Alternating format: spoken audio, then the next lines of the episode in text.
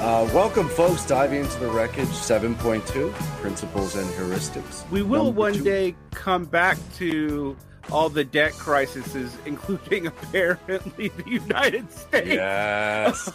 I want I'm I'm sitting here as we again as we're always waiting for the other shoe to drop and I'm thinking about the massive amounts of research and the massive amount of content that we put out on that series. And every time I read the news I keep thinking to myself all of that time, all that energy, all that analysis is going to be vindicated. We are going to be able to use that hopefully in a way that like we're looking at real time as um uh the I think the the self-imposed bomb that's just sitting on the U. Like it's Yeah. what's weird about the U.S. is it's in in a very real sense like we are North America, not just the United States, but North America is food and energy secure if it wants to be. It's not because it takes place in the international market. We would not have, we wouldn't be able to maintain all of our advanced technological infrastructure because we need lithium and and like sure. But they're opening a couple mines in Canada and the United States. We're Right. I mean, there is clearly a big shift coming to re partially because we all know from Aaron Benanav Works it's not going to come back the way it was. You're never going to have you're never going to have Fordism again. right. Um but the the corporate industry they want it to come back. The problem that we're seeing, you know, and uh maybe this can take us into some of our positive heuristics, but the problem that we're seeing at our current instantiation of capital is that there is no incentive until things get really bad for anyone outside of the state to reinvest in productive capital. And we really see it not so much in the US, but in the UK. Mm, Like, mhm. Like I was talking to uh, Stefan Butram Lee or Stefan Butram Lee, and um, he was talking about, you know, like, why don't we ever talk about the historic mission of the bourgeoisie? And I said, like, like it's failed, but I started thinking about why it's failed, and this I was getting into like Christopher Lasch and Michael Sandel and these like communitarian thinkers, and I'm like, Mm. we've structuralized capital so much, right? In uh, at the end of neoliberalism, that it made it even look like we could switch on to something like techno feudalism, which I I've been on the uh, Evgeny um, Morozov kick for more, uh, for a while that that was never going to happen. Yeah, I- that big article in New Left Review that he Yeah. did a few months ago. I'm now doing a series with the Regrettable Century where we go through that article and unpack it. And oh my god, it's like unpacking a book because that big article has like in four paragraphs. Like I have to go over an entire historiography of what feudalism is for this to make sense. yeah. But but to you know this this point about history is important. We we live now where the bourgeoisie is so structured and so hidden because my my friends, the Forbes 500 is not the real bourgeoisie. That's the nouveau riche people who haven't figured out how to break up their assets so you can't tell how much they have. like the, these are the rentier capitalists who just got there Mhm. like the old families from say the Healy's to the Rockefellers to whatever, they still exist, but they're so diffuse in their investments and family holdings that you can't find them the way you can find the other things. But also, they've checked out.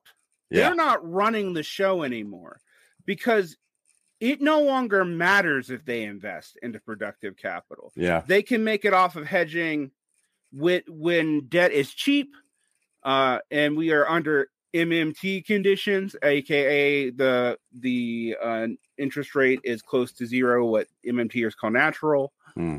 um which i think is uh, you, you want to talk about pure ideology but anyway. Um then uh it's easy to leverage venture capital off debt and turn a profit that way. That's that's entirely how we got captured by all these tech things. Mm. uh was that in government contracts the moment that those started to dry up they started becoming less functional because they have to throw more more and more ads at us but they'd already got us in with the functionality of seeming like a public service in the beginning Mhm. um but you can, and if you don't collect it that way, you can collect it off of land investments or mm-hmm. whatever. There's no longer the same need to reinvest in productive capital. And that's because on real commodities, and I want to be very clear by what we mean by this physical commodities that are traded on the market that you can't just duplicate technologically easily, like stuff that requires IP law to enforce. Right, right. Where you don't need the state to come in and be your broker. Um, those things are at very low profit margins and yes. have been since the fucking 60s. Yep. And so while they're safe investments, like if you and I, I, wish Marxists would just talk about what people tell like old people to do with their 401k. Mm-hmm. If you need to be if if you need safe investments now that your gearing starts pulling out, what do you start investing in? Uh physical commodities, gold, and real estate. Mm-hmm. Or um real estate's always a safe bet because mm-hmm. you can always fuck with that shit, except when there's some kind of debt bubble hiding in it. Yeah. But that's not common. Like yeah, like that. And also, like, as we've as we saw over the last fifteen years, a that's not common, and b the the big players in that were made whole by and large, and it was you know the small yeah. holders that that ended up taking the huge bath in that. Yeah, QE was used to. It was the people who had no no means to like leverage their way out of the disaster and no means to get bailed out. Right. Um. Homeowners. Yeah, homeowners. Credit and, card and, debt holders. Uh, and lastly, pensioners, because the yeah. one thing we can be, the one thing we can feel bad about the baby boomers about, uh, um, eh, is that um, a lot of them did get screwed in their pensions on that on that debt bomb. Mm-hmm. The there might be a debt bomb like that in Europe and Australia and maybe Canada honestly, because they have a lot of variable interest mortgages. They don't have yeah. the same kind of mortgages we do. Yeah. Um, when the UK gilt market practically exploded due to Trussonomics, what was that, four or five months ago? Yeah, which uh, was basically right wing modern monetary theory is no longer possible in the UK, which to me means they are no longer really important to empire. Mm. That's what that in, that's what that indicates. Like, yeah, they can't just print money anymore. They can't uh Corbynism uh you know, I've gone on this uh with you to get it before, but Corbynism was also never viable because like it's pretending they could have the industrial base they had at the end of the empire. Right. Not when they're an island. Yeah. Um so and it pretended as though the the commonwealth could be a sufficient uh, backup for like the entire world market which is yeah or or the or like sufficient uh, or adequate to like an imperial economy like they had 100 years ago which is yeah so is. as they wrote themselves out of like the very as the uk wrote itself uh, out of the very very um special arrangement it had with the european union i mean i think that this is maybe getting towards some first principles of ours. Like I don't want to stop you because I want to continue in this, but I I'm looking at our document here and I have right up Let's top get into here the the principle. Let's talk about it. One of the things we have here is uh, power is diffuse slash molecular, but operates through its own lawful logic. I mean, you're really talking about we're talking. We've been talking about um, actors. We've been talking about big capitalists, and we've also been talking about states. Uh, we've been talking about the ways in which power uh, is very seems to be very hidden in this society, but also power is like everywhere all at once. We live in a, in a society where the problem, because we talked about conspiracism last time, the problem isn't that the people at the top are ruling us um, so effectively that all of us have been made powerless by their machinations. The problem that we have instead is quite the opposite: is that there's nobody, it seems, on a high enough level of abstraction who's actually has their hand on the tiller. Um, the the amount of information, the amount of movements of commodities, circulations of goods, billions upon billions of transactions every single day. The complications of this system, like the the the vastness of this system, is beyond the ken of any individual or small groups of individual. So what really we have is a coordination problem on on the on the part of the ruling class. And we have these sorts of uh, ossified structures in place that even they can't break themselves out of. Because if there was a a, a, a late 19th, early 20th century ruling class, like say a Rooseveltian ruling class, I'm talking about Teddy and mm-hmm. uh, Franklin Delano Roosevelt. A, they wouldn't be able to do what you had been able to do 100 and 130 years ago because there aren't, as we, you were talking about, the profits in order to create a new sort of class compact or um, even take or the to empire. buy off class consciousness by taking land, which is like like interestingly, even uh, the the former Marxist turned German historicist Werner Sombart, mm. uh, not a settler colonial theorist by any means, actually talked about one of the reasons why that uh, the proletariat in America uh, reinvested into education, uh, homeowner home ownership, even in the early 20th century before it was easy, um, was that it had hope through the acquisition of imperial imperial gains in land to to get out from under the system. Whereas what you saw in Germany at the turn of the century and and uh, and in and in France and a little bit less in England, although still pretty high if you were stuck in ironically the core mm. uh, was investment uh, was uh, investment in alcohol and other vices um, mm. and the reason why made perfect sense there was no release valve coming for that right well these periodizations of capital i know people think that this is mostly academic but mm. when i'm mm. explaining to you what's happening right now it, it's not always obvious one thing that I like, I be, I read a lot of communitarian literature in addition to hmm. left communists and communist literature, which I think people find strange. Uh, there are there are define communitarian for people. These are the, the these are the people who believe that like social compacts and social coherence is inherent to self government.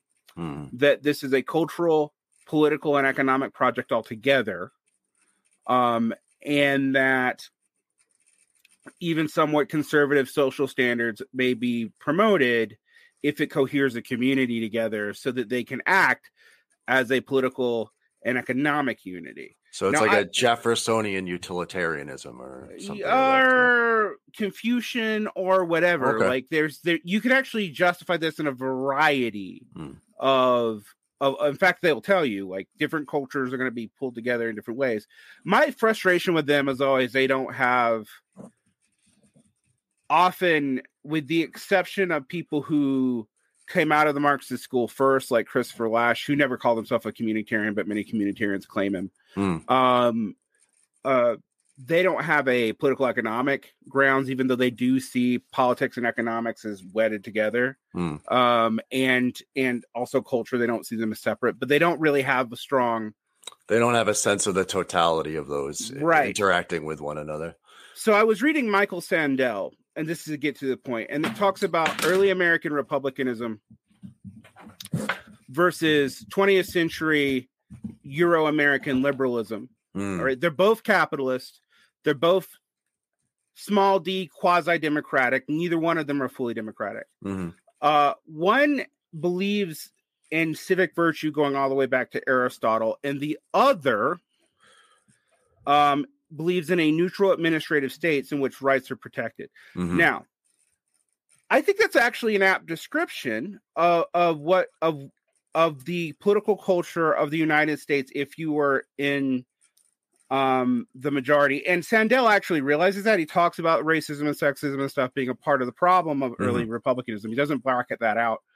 Um, what I find interesting is the communitarians because they're only concerned with culture and politics and they think economics is important but it's kind of subsidiary are emergent emergent it's not okay. yeah um that they don't do what we what is obvious to us is like well let's map up this change on the map of the change of the structure of capitalism so right. let's look at the 18th century entrepreneurial capital expansive yeah. uh colonial imperial then early 20th century state capital, as Bukharin called it, mm-hmm. uh, because it is clear that the entrepreneurial chaos is untenable.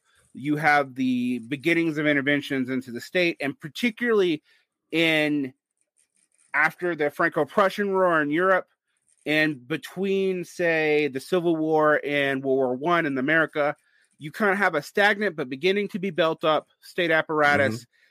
The, and a and a idea of nationhood being really promoted. With World War One, you have a massive bureaucratic uh, machine that emerges that even Marx could not have foreseen. Yeah. Um, and just, it, uh, and this is this is comes from the ramifications of of total war and of course like the the movement from an inter-imperial um chaotic competition to like an inter uh, imperial um i don't know fucking managed management Man- yeah, managed competition in the beginning of managed capital, the structuralization of ownership, which begins really right before World War II.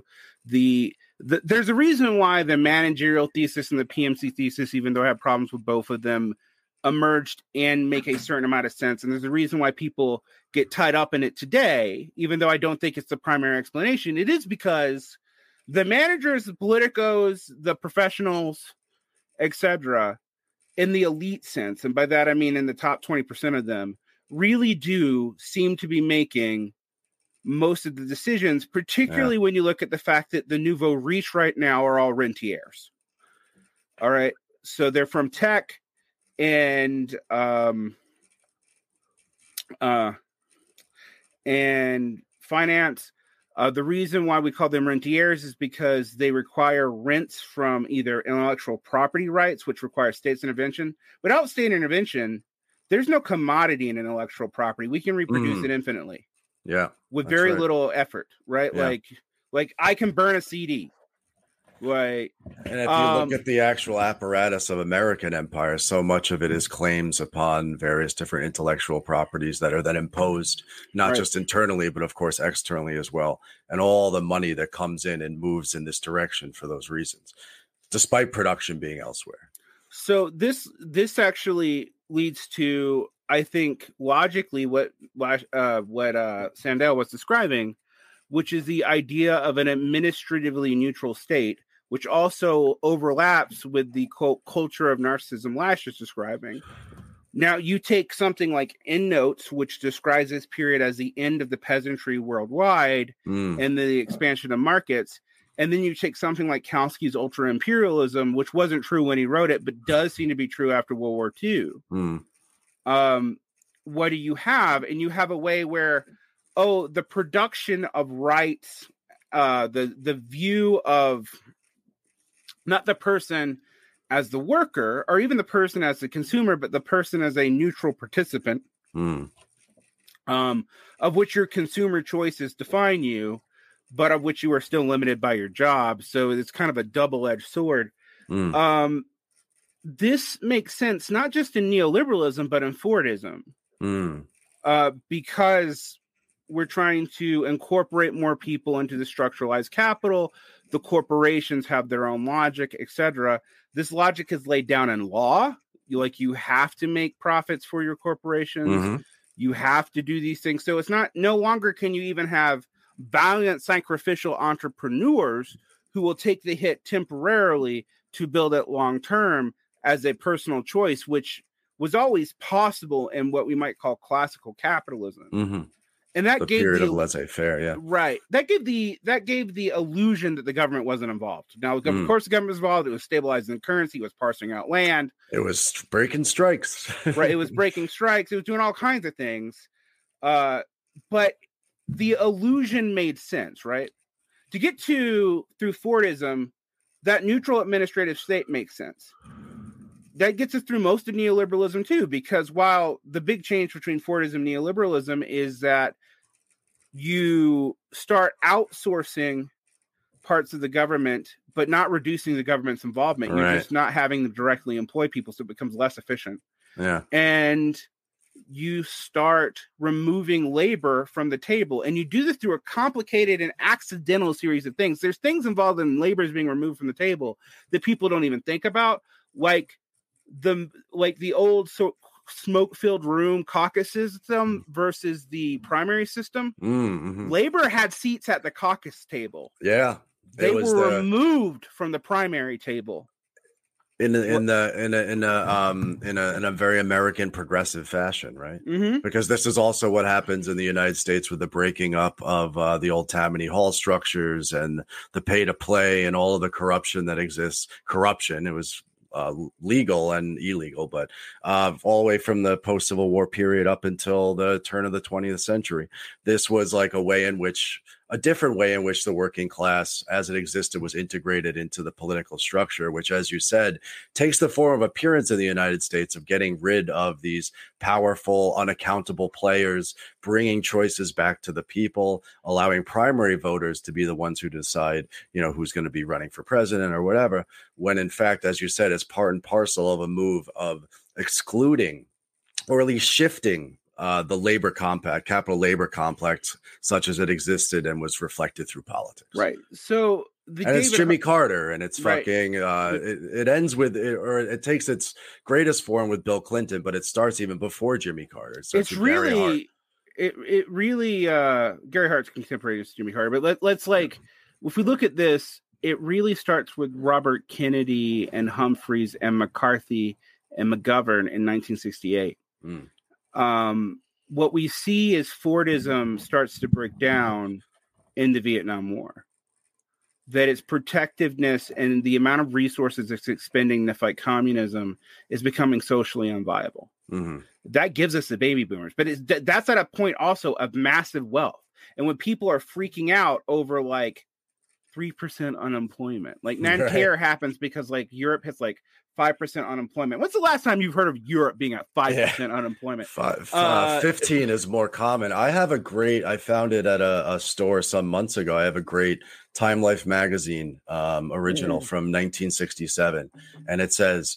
On the horizon, is automation going to lead to a jobs catastrophe in the United States? 1967, already they're talking about the basically replacement of auto workers uh, by machine technology.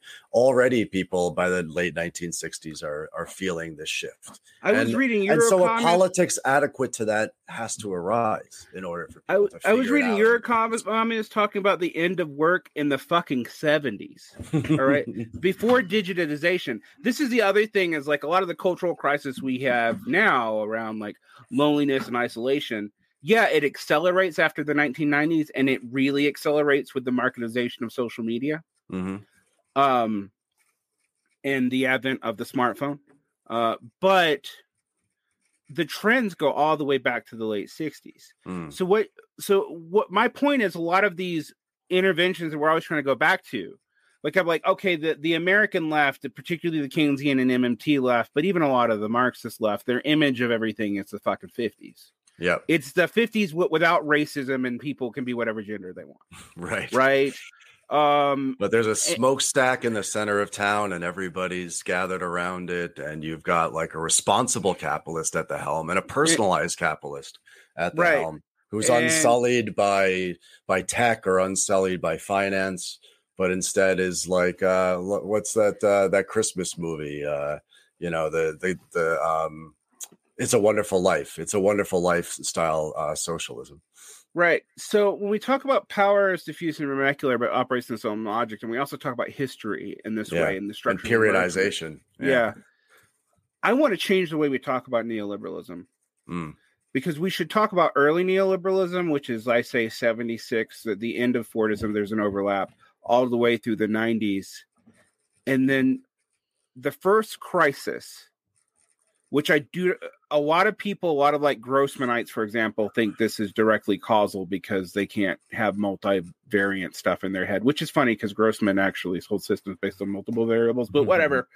um, we actually hit the beginnings of the crisis, and that first shows up in Japan and then the US tech market in the end of the 90s and the early 2000s. Mm. What we see then also is a political crisis of the administrative state as well. So both Gore and Bush come from the most establishment end of their parties. Um, the the old smoke filled room people of the party have figured out how to play the primary game, particularly after reforms in the 1980s. Mm. this co-aligns with market problems. So we see market problems come up. So there's a crisis of legitimacy in both parties, uh, and they see real third party threats Mm. that come Ross up. Perot and Right. uh, the Green Party as well. Right. And they changed the laws uh, for a third time. So there's lots of people don't realize this, but like most of the American like presidential apparatus that we currently operate under that isn't constitutional and most of it's not, uh, is it it actually starts in the mid 60s Mm. and is solidified at the end of the 90s.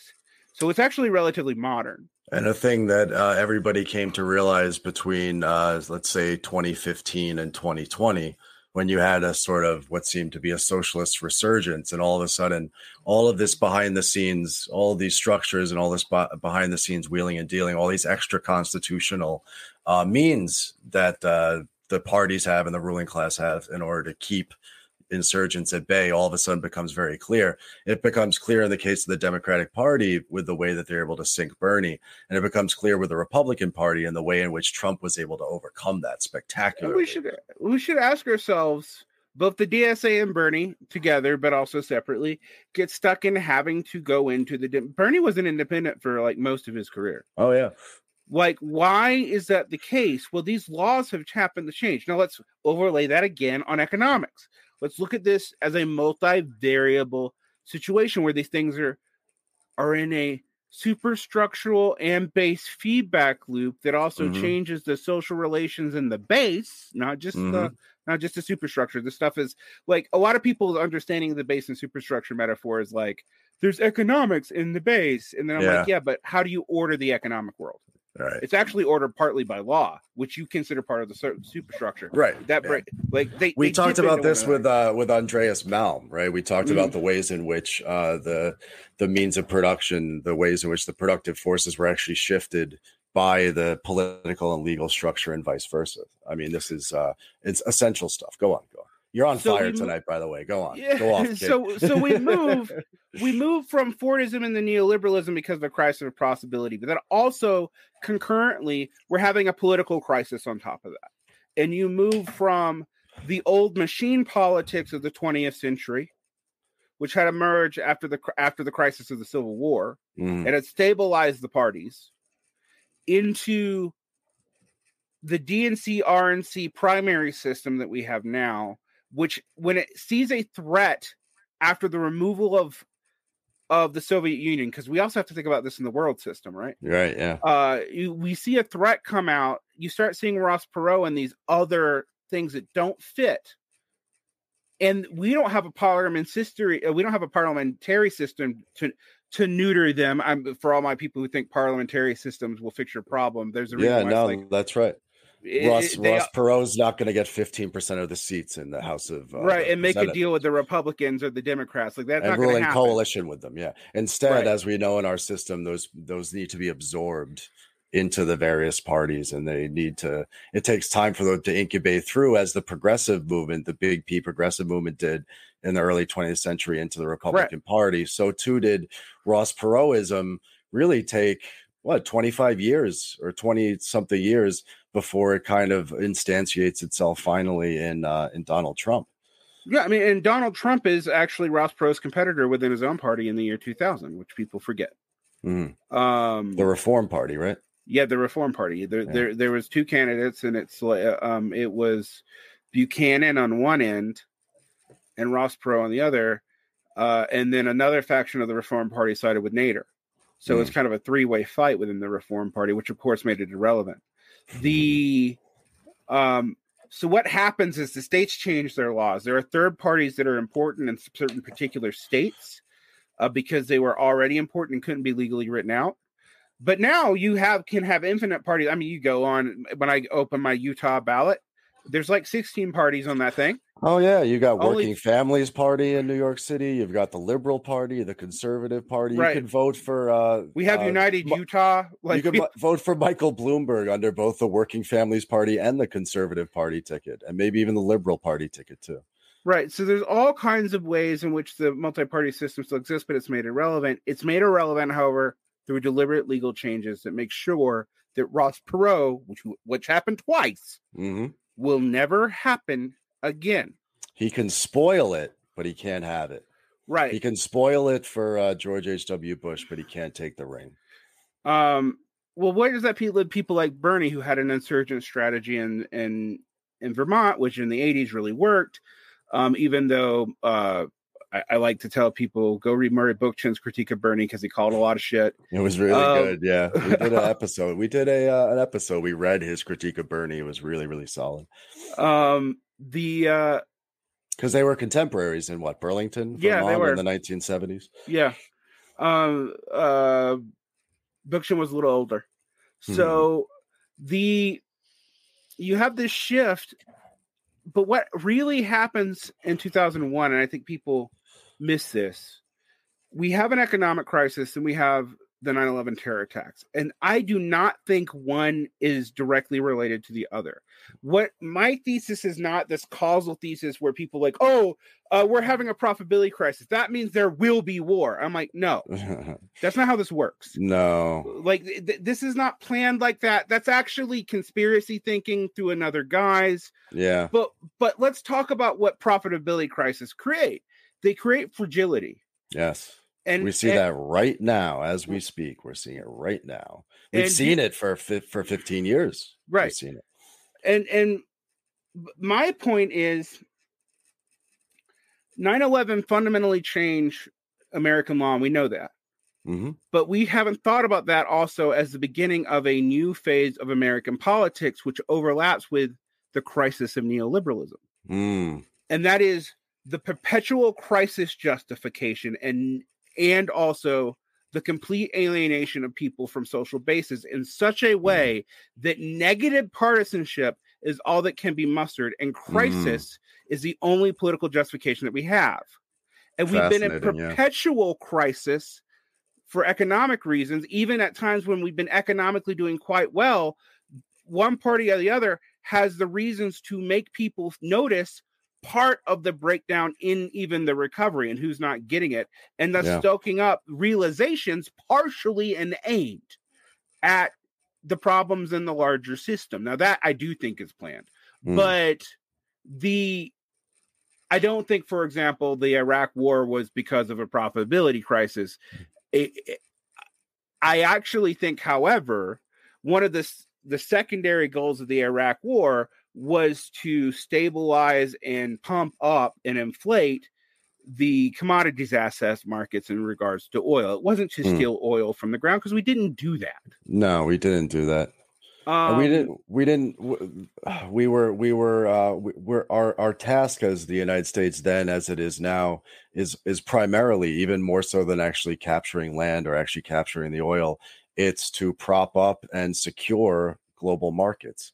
Right. Uh, the Iraq War is about um, lubricating and uh, rationalizing the world uh, oil market and ensuring that that commodity is available universally, not particularly for the United States, but to make sure that the that oil that's in the ground is within the global capitalist economy. None of the major powers, except for some, uh, well, except for some of the powers in Latin America, but I mean even the heads of BRICS, actually want the U.S. to completely withdraw its imperial pool because none of the major powers have built up the capacity, although China was trying to. It's not going to have time now. Uh, this is something that Peter Zeihan, not a guy I like, not a guy whose politics I share, not a guy whose diagnosis on China I think is fair. So I'm presenting that when people come at me, but I think he's right about this. um, we're post neoliberal. I don't think that's techno neo feudalism or any of that. And it, and we have seen a stalled realignment. If you think about it, the entire second half of the 20th century, the time of prosperity we think about, the entire time was a realignment period. Mm. Michael Lind, another guy whose politics I don't share, but people should read Beyond Just Left Circles, actually points out, and I think correctly, that with the exception of the black vote, um, which which in the non Jim Crow uh, uh, which in the non Jim Crow areas of the states was FDR's after 19 after his uh, second run. But in the South, I also like to point out that like, well, but Jim Crow's coming. We don't know what the black where the black vote was actually going. Yeah, um, sure. Uh, but so when people there are people like, well, you know, the the black population has been Democrat since 1932, and I'm like, it's unclear, right? It's unclear. It's un, it's unclear what they were. Yeah. Right, because so many of them couldn't vote. Um Right. Just like it's unclear, for example, what the politics of like a third of black men are because they still can't vote because they're in the South. Right. Um and and felon laws, and it's very easy to get a felony for anything like an ounce of marijuana. Oh, so yeah. so you know they're they're shut out from the vote. Um so realignment back then in the 1930s, realignment in the 2000s. We're talking about. You talked about it as what an abortive realignment. It was an abortive realignment, and there was a abortive realignment with the Nixon strategy. Eh, but but what did happen between the 19 between the 1880s actually i'll go back uh, michael Lind says you can go all the way back to andrew jackson for, for between the 1830s all the way to fdr the democratic party's base are people shut out of the bourgeois party mm. all right um, they are concentrated in the midwest and the south they are small farmers. The, the progressive movement, we talked about the progressive movement kind of splits. Part of it goes into the Democratic Party with William Jennings Bryan, part of it goes in the Republican Party uh, with the kind of like in the tradition of the radical Republicans. Yeah. Um, and they end up in the Bull Moose Party later when right. Theodore Roosevelt does his thing. Um, but the bourgeoisie is largely aligned with the Republicans, but it's a progressive bourgeoisie compared yeah. to now.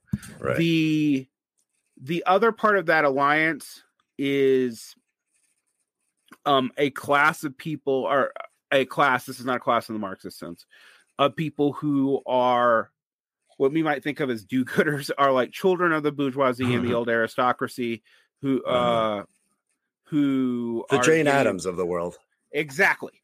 Yeah. Um they they also kind of align with that the but that's that base of planters of the Sunbelt industries who feel shut out because of the dominance of, of Northern industry and of evangelical Protestants who feel shut out by mainline Protestants taking over the civic republicanism that going all the way back to what we're talking about with Michael Sandel. Mm. Um, they they all shift. All right. I lived through this shift, and it's like people don't know it. I I like they shifted from the from the Democrats to the Republicans. The the weird thing is the left detente with the Republican goes back to FDR, but it's maintained now. But it means that the left is actually aligned with North with the northeastern rentier bourgeoisie mm. because that part of the bourgeoisie has defected from the Republican Party as of the as of the the ascendance of the Atari Democrats. Mm. Now, you this is all hard to keep in your head, right? Because we're talking about systems of economic systems of politics and cultural systems right? We have i'm not getting into the cultural systems that's much more complicated. Yeah. But if i i promise you if you overlay them on each other you see they uh, they begin and end at roughly the same time. Yeah. fragility hits that causes some kind of political or geopolitical crisis. What is interesting about right now is it is clear and it's been clear since Fareed Zakaria was talking about the multipolar world in the Bush administration mm. um, that everyone knows that neoliberalism couldn't have one access. With Obama starting the pivot to Asia, which started the the push not to integrate China, but push it out, mm-hmm. it becomes clear that the U.S. kind of seems that our strategic leaders seem to think our world dominance is is gonna it will be maintained by withdrawing. So Hadrian, as I've mm. talked about, the Hadrian's Walling period. Mm-hmm. So we're in perpetual crisis right now. But what what is interesting about this, in in raw everybody in Europe until recently always thought that you know the United States is fucked, but we're fine, right? And of course, the opposite is always yeah. true. Um, certainly uh, the last few years, right? But it's become it's become obvious since like the Greece crisis. But I've like I've actually just thought about. I will say this: I have thought this since the mid aughts, even before I was a Marxist, that like mm. Europe is a much more precarious state than it looks like. Mm. Um, it's not as energy independent. It can't grow its own food. Its population's old as fuck. Mm-hmm. Um, and it's and and because of the age and a lot of other stuff, it's going to become xenophobic. Um, there's going to be breakdowns in the social welfare system. We've seen that and everywhere, but like the protected Nordic core, and even there, it's kind of happening. There was neoliberalism in the 80s and 90s there too and um, it's not it's not politically integrated and fiscally integrated in a way that the United States is. Uh, the United States manages to like geographically and spatially defer so many of our problems, not just because we have a money printer up at the very top that's able to redistribute fiscal right. means all over the place, but also so, because we have a mass land mass under the same flag. Let's talk about. I mean, this is point. This is point uh, three and point four in our theory. Power is diffuse and molecular operates in logic and structures arise and immanently through this logic, history through conflicts within it. That's what we're talking about right now. Yeah. Uh, but let's talk about what the left has fundamentally misunderstood. All right, because it has. Because if I could, if I could jump in here, like mm. this is kind of the point I think of this uh, principles and heuristic series, right? Is that you and I have been around for a while, and we've both been looking around at the the the the quality of the analysis and the various different positions that people are taking on the world, such as it is, and we both find it lacking. So we're sitting here and we're coming together, not just academically trying to, but also practically, also too, trying to like give you you folks out there, and also for ourselves too, a sense of like where our energy should be put not just an analysis, of course, but practical activity as well. Right. Right now, I can tell you that my big goal, if for no other reason, is to do the following. I am tired of the left being factually wrong about hmm. almost everything and covering up with theory and then with a romantic attachment to fucking losers. Um, yeah.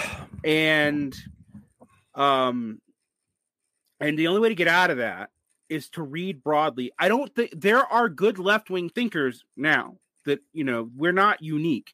The thing is nobody is trying to synthesize that and also reading outside of left wing traditions yeah. in a way that will tell you a bigger deal of what is going on and won't flatter you. The yeah. first i will tell you just personally one heuristic i have. If something makes me feel uniquely smart and it makes everybody else look dumb i should not trust that because if i feel smart and everyone else is stupid that is likely to be self-motivated as to why I believe it. For example, all these theories that like unions are unpopular because of propaganda it made them look criminal. Mm, mm-hmm. That's not true. That's not true now. Um, partly because I think we have to deal with the fact that Jacobin is finally looking at it that unions are unpopular in areas that are highly unionized, even amongst people who have a general positive view of unions. Yep. And you can't square that with the with the well they convince people unions are bad for them and criminal because i'm like well if that was true why aren't they joining all the unions in like the I, areas that are heavily unionized i just did not. a whole ass uh, big episode did you check out the mm-hmm. history as a weapon on unionism i mean the like i got a lot of positive response from that because and i'm not saying that i'm special that matt's special but like people it, it seems like people on the left because we're enamored of things that happened in 1917 or in the 1930s, or hell, we're enamored of like the 1950s and the 60s uh, communist uh, in in the in in Europe. Um, we our analytic abilities to actually look at our situation to understand where we're at and be critical even about the things that we support like unions seems to be really lacking. And i don't think that you and you and i or you and me and matt have a monopoly on that sort of thing but this is the sort of thinking i think that we all need to start picking up for very very practical reasons. And i think that like if if there's a difference uh, between like good thinking and bad thinking like good analysis and bad analysis right now i think it really comes from uh, all of this discussion we've been having about periodization and history and the grounding of all of all of our social world and all of our analysis and all of our political aims in true real actual theory uh, i'm sorry history and things that happen in our theory coming out of that. It's not enough to go back and you know say some marx quotes from the communist manifesto or whatever. The even ourselves you and i the any knowledge that we might produce is produced immanently you know we're members of this society we've been created we've been produced as well through the various different crises and mechanisms and means that we're talking about right now everybody needs to realize that society is being produced like that all the time you yeah, know? you're not gonna see through all of it. Nobody is, and I mean, yeah. I, I, take that with myself. I my gift as an intellect is synthesization. I can read things and see how to overlay them on other things that other people don't think about doing.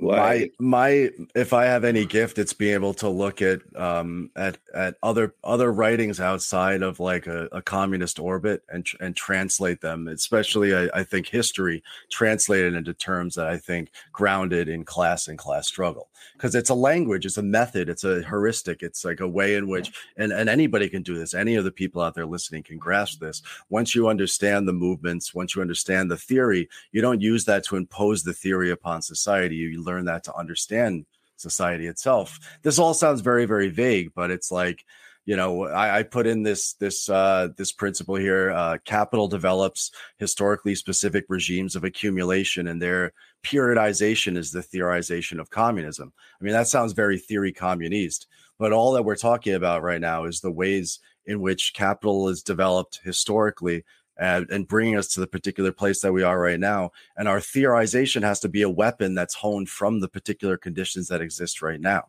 And this, I think, if if people are able to grasp that, gives us a much more powerful way of looking at the world than you know the, the great texts of the 19th century. But I right. we we just I just digressed about why it's important that you should be listening to us. But you were you right. were going off.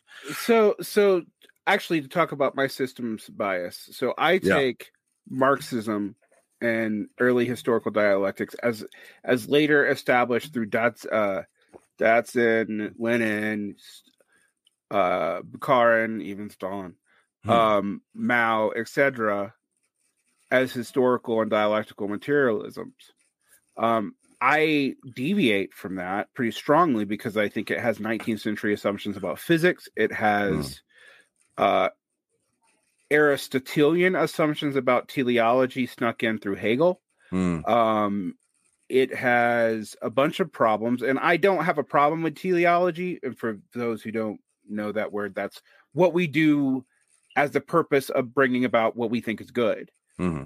Uh, the problem with Aristotelian, even Hegelian teleology, is they think the good is inherent, mm. that it, it, it is not something we decide, we are that thing. The Aristotelian good is reason. The the Hegelian good is bringing about the kingdom of God. Hmm. Um, and and and bringing about the kingdom of God is manifest in the absolute freedom to do so, which is why the focus on freedom is so important in the hmm. Hegelian hmm. tradition. Um, all that said, I also pull from theories that were developed by people influenced by that stuff, but are separated from it through time. I pull from cybernetic theory, mm-hmm. particularly from viable systems theories in cybernetics. I pull from complexity theory, which sounds related, but it's different. Uh, so we look at energy flows, social systems modeled like energy flows, uh, if you think of economics as the flow of the actual energy in which we use to maintain our social production schemes, it makes a lot of sense. Mm-hmm. Um, I also use world systems model, but unlike just the world systems people, I re overlay Marxism, cybernetics theory, and all this. The problem that I think we have right now, and this is actually a, an issue of complexity, is we have a lot of great thinkers who are not generalist and they outsource everything outside of their specialization for fear of being wrong hmm. or imprecise um, to other fields. But that actually means as these fields solidified and we're in a general state of capitalist decadence anyway, and so much so that even our technology is now just reifying the past like our machine learning only can tell us stuff we already know right That's literally what all it, it can, can just synth it can scrape and synthesize everything from that people have written already and put it back to you in a form that's like somewhat plausible right and, and it's boring because you yeah. know but yeah it, it it's that that's where we are right now right um our education system outside of the military doesn't really innovate anymore because it doesn't have synthesis thinkers. The uh, which is why, and I'm going to piss people off with this. Everyone talks about how oh it's like investment into into the academia and the primary science research. Yeah, that's fair, but most of it comes from DARPA mm. in the United States. Mostly comes from the military hmm. because mm. the military still invests in generalists, um, and we have to organically do that with these structures so that we can develop strategies. So I'm going to talk about this in a cybernetic term for a second. The the each system has sort of the orientation, our ethos, our principles that guide a system. We talk about this like communist theory is nothing without communist practice, Mm-hmm. right? But communist theory must have a communist principle. It has to have goals, Mm-hmm. like beyond just empowering the proletariat. I'm sorry, that's not good enough. This is where I am sympathetic to uh to communization theory, even though I still think probably the working class is going to be key to all of this. Mm. Um, is because and class independence is really important for this, but Yeah. um, it's because uh, we have to have the goal of a classless society of hierarchies being temporal and purely based on expertise and expertise not being cartels. So anyone who Mhm. can do it can get it. That's got to be our operating principle as communists. That's got to be the way we both interact with each other and what we Right. advocate for in society. If we just say we got to empower the proletariat, but we don't tell the proletariat what it like, we don't have a direction for the proletariat to go. It's going to continue replicating itself in capital just under hopefully better terms, maybe even at the expense of the entire system. Yeah.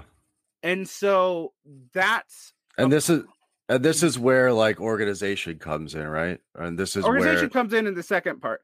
Yeah. So so then we get down to strategy and horizontal organization. I mean, uh, vertical organization. So we can think through it, create strategy to do things.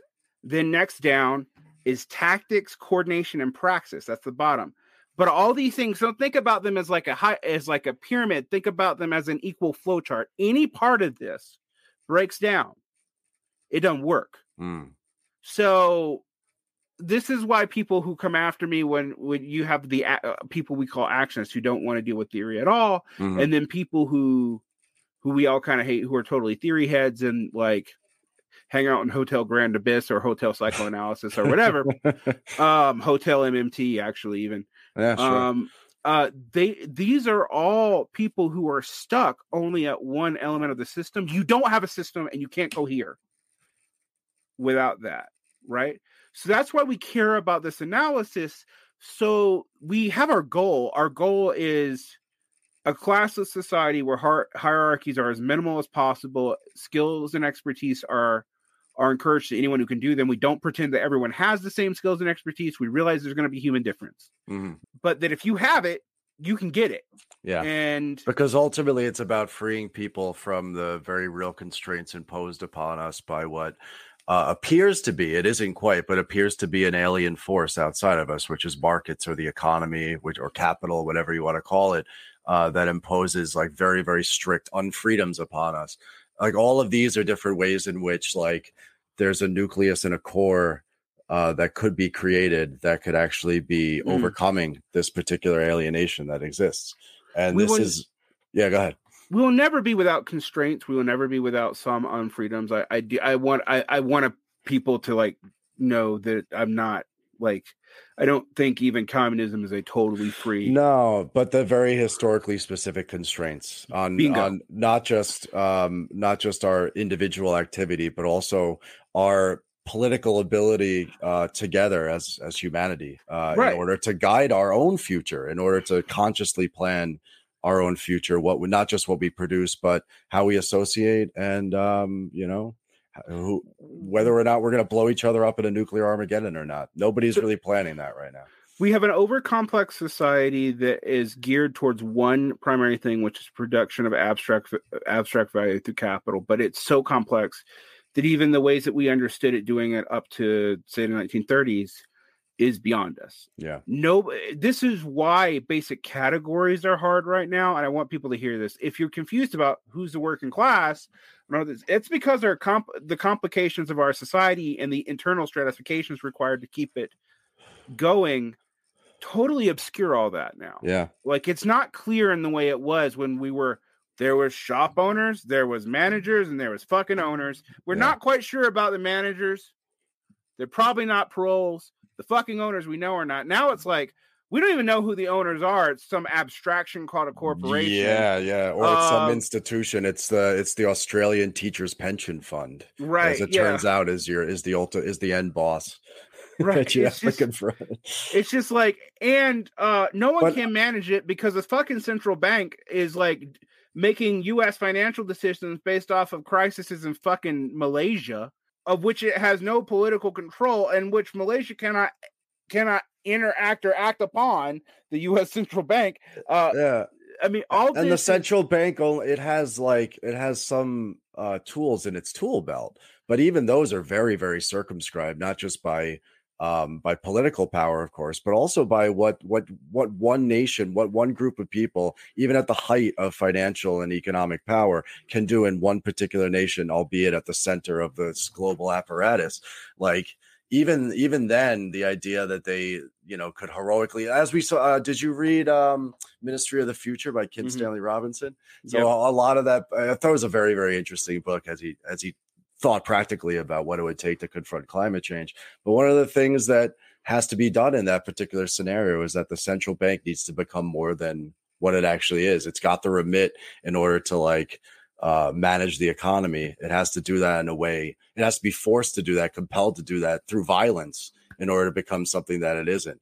I mean, this is a you know even the people at the at the apex of power in, in our human civilization don't actually have the powers necessary to do more than like pull a couple levers somewhere and hope that it ends up you know being better. Well this is the funny thing about right now and this is predictable if you understand. Now now i'm going to talk complexity theory for a minute. Conspiracy thinking is natural both and bonapartist thinking both are natural in an overcomplex system bonapartist thinking offers a false promise on relying on a singular figure who might pull things from the past the great nation uh the the aryan people make the, america great again make america great again or even fdr is a bonapartist figure frankly as Michael Lind, interestingly enough, uh, again, not a friend of the left. I'm not. I'm not an idiot, but he actually pointed out something we should have pointed out uh, that the difference between Andrew Jackson and FDR is that there was a mass organization, and what he doesn't mention, and a mass organization that also had uh, a scary other state in the Soviet Union, compelling FDR to actually be responsible. Whereas under Andrew Jackson or other prior figures that had the same coalition and some of the same tendencies from the same class, they just became grifters. They partialed out spoils to their uh, to their cronies, which is, by the way, a lot of what Trump has done, but also, mm-hmm. frankly, a lot of what I know I'm going to get mad for saying people are going to mad for saying that. I know where what going. Biden is doing too. Yes, yes, yes, 100. Um, Hey, folks. Sean KB here. Uh, just a reminder that our show relies on your support. So if you enjoy what we do and you want to hear more excellent bonus content, you can become a patron at patreon.com slash the antifada. It's cheap, there's a ton of content, and it would mean everything to us. So thank you, and we'll see you behind the paywall.